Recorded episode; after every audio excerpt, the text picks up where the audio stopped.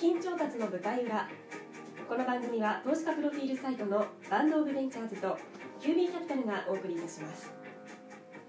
事業の発展に必要不可欠であるベンチャー企業の資金調達、起業家と投資家、メディアでは決して多く語られない投資までのストーリー、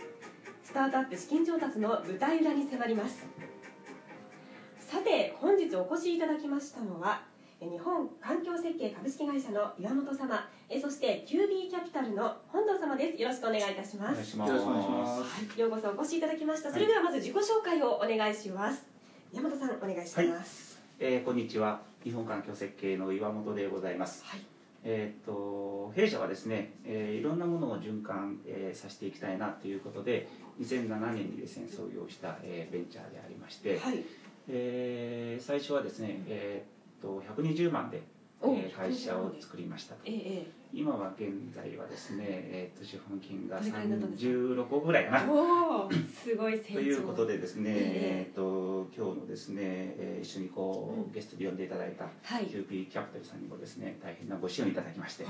今あの国内外にですね本当の循環型社会をですね、えー提供した技術開発をですね、うん、一緒にやったりと、まあ、そんな会社でありますということで、はい、本日はよろしくお願いします。よろしくお願いします。ちょっといろいろ後ほどお聞きしたいと思います。はい、さあ、それではご支援されているという本堂さん、自己紹介お願いします。はい、えー、キュービー キャピタルの本堂と申します。よろしくお願いします。えー、と弊社はにせんじゅうごねんに、えー、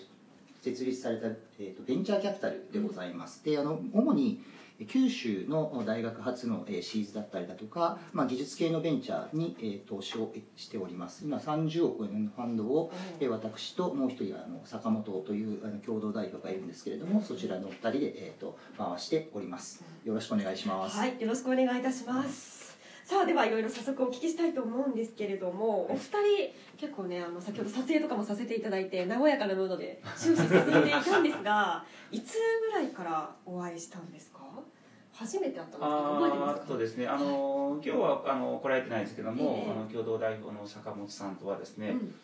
えー、ともうじゅうなな、はちねんまえぐらいから結構昔ですね。はい、そうなんですお互いですね、はい、あのまあ、サラリーマンだったんかな、うん、で、まあ、いろんな勉強会でたまたま一緒で、はい、そこからあのお付き合いがスタートした、うんうん、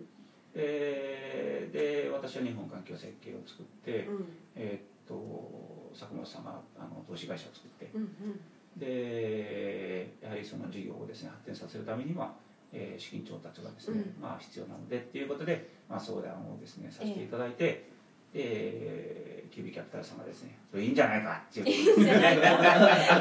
まあいろいろ大変だったこともあったと思うんですけど、まあまあ、とりあえずは、まあ、あの投資が決まりましてですね、えー、はい、あの、はい、本当にいい環境をですね、うん、今もさせてもらっていると、えー、そんな感じですね。じゃあ最初のきっかけはそのもう一人の代表の坂本様だった、そうですね。それで、えーっとはい、彼の紹介でちょっと僕今日あのあのいつ最初に岩本さんに会ったのかなと思って見てきたらにせんじゅうごねんのじゅうにがつでしたね。うんうん、あ、そう、いや、ごねんぐらいだからファンドができて結構ファンドがくがつに立ち上がっているので、うん、結構早いタイミングで、うん、なんでか知らないけど山本さんが九州に来た時にあどこかなんかいやなんか全然ショあの会社協会なんかちょっとあったんで、ね、はい、あ一番最初でしたね。えー、じゃあファンドができてさんかげつぐらいぐらいの時に最初、はい、そうと一緒に出会って、だからファンで投資していただいたのがにせんじゅうはちねんだからね、うんうん、それからさんねん、そうそう、なかなかあのあの門戸を開いていただいて開かないのはよくそうだったんですね。こちらではなくてそうなんですよ。あのやはりまああのまあ、いい条件をですね、うん、引き出したいっていうのがありまして、はい、まあ、キュービー キャピタルさんだけじゃないんですけども、うん、その他も含めてですね、はい、うちの趣旨にあったとか、うん、えー、っと将来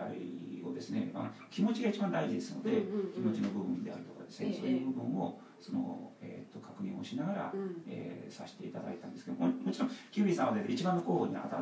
ってるんですけども、うんうん、やっぱりお互いが自信を持ってですね、はい、カチッとなる時のタイミングっていうのは多分あると思いますので、その時に、えーえー、っと絆が深まってガッとこうやっていくと、まあ、いい話じゃないですかあでも、まあ、はい、タイミングってあるんですね、やはり。そうですね。あとやっぱりその長い間知り合ってた方がお互いに、まあ、山本さんの話じゃないですけど、お互いの対するこう期待感とかいろんなものがこう合わせる時期っていうのが長い間あればあるほどいいっていう、うんうん、でまあ、まあ、大体その間はね、あのお酒飲んだだけなんですけど東大は何してるのとかね、えー、今ここまでね授業が来ましたとか技術開発がここまで来ましたということが、まあ、大事で、だから資金調達っていうのはね、会社を建てたからね、えー、っと投資家さんにどうだお金ちょうだいとかね、そんなしてねうまくいくわけないねなかなかその積み上げが大事なんです。ですから弊社もですね、約、はい、えー、と今じゅうにねんじゅうさんねんめになるんですけども、うんうん、にせんななねん、はい、きゅうねんぐらいはね、はい、あの他人資本入れてないんですよ。そうなんですね、はい、もう自己資本で回して、はい、回していくんですね、えー、でも結構長いですよね、きゅうねんというと。そうなんで、ですから、うん、一番大事なのはその資金を必要な時に入れる、入れるじゃないですか。だから、えーあのうちはその資金がいるっていうのは大きな工場を建てるときにバランスを大きくしてですね、それを投資をしていくということですので、単体では回ってるんですね。ただその大きな投資をすると、まあ、あの今回というかさんじゅうすうおくの工場を建てたというときにはやっぱりその資金調達が必要なんで、やっぱりじゅうねんかん近くの実績に基づいて、はい、えここの会社は大丈夫なんだっていうことに基づいて次に勝負するということですね。だから実績がないとですね、なかなか、えー、当時はですね、うん、なかなかうまくいかなかったのもありますし、ちゃんと実績を見せてからですね、あの安心して投資してもらいたいなっていうのがありましたので、まあ、それできゅうねんじゅうねん近くはですねなかったって思います、はい、結構じゃあ地盤を固める時期といいますか、そうですね、という形ですよね。あの技術開発はすごく大事で、えーえー、アイティー じゃないんですね。あー、ですからやっぱりリサイクル技術っていうのはですね、うん、やっぱりごねんじゅうねんのスパンが必要ですので、まあ、その裏付けであるとかですね、市場調査であるとか仕組み作りとかブランディングとかっていうのが必要で、それが終わってからあの大きな工場を建てるというのには資金がありますので、え皆さんにお願いをしてざっと集まったという感じですね。じゃあここでいけるっていうのが分かった段階でちょっと広げていくみたいな、そうですね、そういう経営の仕方といいますか、はいはい、ですから運転資金が必要とかでそういうのないんですね。ひゃくにじゅうまんからって冒頭でもおっしゃってましたね、はいはいはい、うん、こういう、まあ、小さなっていうとあれですけど、小さいですね、だからびっくりしますよねそうですよね、結構印象がありました、はい、今はどのようなサービスを提供されているんでしょうか。えー、っとですね、あのーまあ、物を循環させたいということで、はい、えー、っと衣類のリサイクルやですね、うんうん、ペットボトルのリサイクルや、はい、あのおもちゃのリサイクルとかですね、こういうのをさせてもらっていまして、うん、えー、っと今北九州とですね川崎に工場を持ってるんですけども、北九州の方はですね、えー、と繊維のリサイクルをさせてもらってると、うん、で川崎はですねペットボトルのリサイクルをさせてもらってると、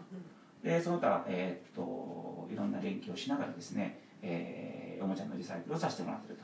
まあ、こんな感じなんですね、うんうん、じゃあもう一言で言うとリサイクル事業っていうことなんですね、うん、そうですね、うん、あの分かりやすく言ったらそういうことなんだけども、えーはい、まあ、このうちの技術はですね、うん、なぜこう世界から注目されるかって、ここがポイントになっておりまして、はい、通常はリサイクルはですね、ペットボトルの鍵、まあ、ペットボトルはどこでもそうなんですよ、一回はどうにかできるんですよ、うん、ペットボトル集めてまたペットボトルにしたいとか、はい、リサイクルしてですね、はい、できるんですね、えー、一度目はできる、一度目できると。けどうちの工場とか技術はですね、これを半永久的にできるんです。もうじゃあ永遠に繰り返すことができる、はい、理論値はそうですね。だからいっぽんのペットボトルあったら、はい、ほぼいちにちに変換するので、はい、ペットボトルできてペットボトルできてペットボトルできてペットボトルできると。ああ、じゃあ死なないんですね。ペットボトル劣化しないと物質が物質が劣化しないんですよ。えーえーえー、だからそういうことをすると、はい、えー、どうなるかというと、まずその地下資源、石油をですね、新たな石油を使わなくなりますよね。うんうん、でそうなると シーオーツー が減っていきますし。はい、地下資源をですね使わないということはですね、うん、まあ、まあ、なんていうかな、それの争いことが少なくなるっていうことで、うん、まあ、世界から注目を浴びてるということなんですね。日本だと資源とか取るのも大変ですよね。あの、そうなんですね、えーまあ、ですから資源をですね取ることも大変なんですけども、やはり地下資源を使うとですね、やっぱり シーオーツー がたくさん出るんですね、うんうん、だからなるべく地下資源を使わないような、えー、ことをしましょうと。でそれはリサイクルだねっていうことですね。けどリサイクルはふたつあって、えー、とメカニカルっていうリサイクルとケミカルっていうリサイクル手法があるんですね、はい、で世界中、まあ、ほとんどの世界中の技術はメカニカルに行くんですよ、うん、これはいっかい、うんうん、集めてきて、はい、えー、切って洗って使うんですね、うん、だから中の色とか添加物が取れないので使用に限界があると、はい、けどケミカルの場合はですね、うん、もうとにかくその本当に小さく原子分子までこうあの落としていきますので、えー、でそこで不純物とか色を取ってですね、もう一回、えー、とくっつけていく回じゅうご、じゅうごというんですけども、それを繰り返すことによって、えー、劣化しない、だからあの永遠のリサイクルだっていうことですので、うん、この技術が難しい、はい、あこのケミカルの技術を御社でやっているということそうなんですね、それの工場も持っているということで、はい、あまあ、そこの部分の開発のですね、えーはい、えー、お話をさせてもらって、えー、投資家さんにお話をさせてもらって、うん、まあ、これにかけようと、地球環境をですね守るにはこれしかないんじゃないかっていうことで、うん、まあ、評価いただいて、まあ、今あの投資をさせていただいていると。なるほど、そうなんです。リサイクルはあんまり知らなかったので初めて知りました。そうなんですよ。はい、ちょっとこの後いろいろ聞いていきたいと思います。はい。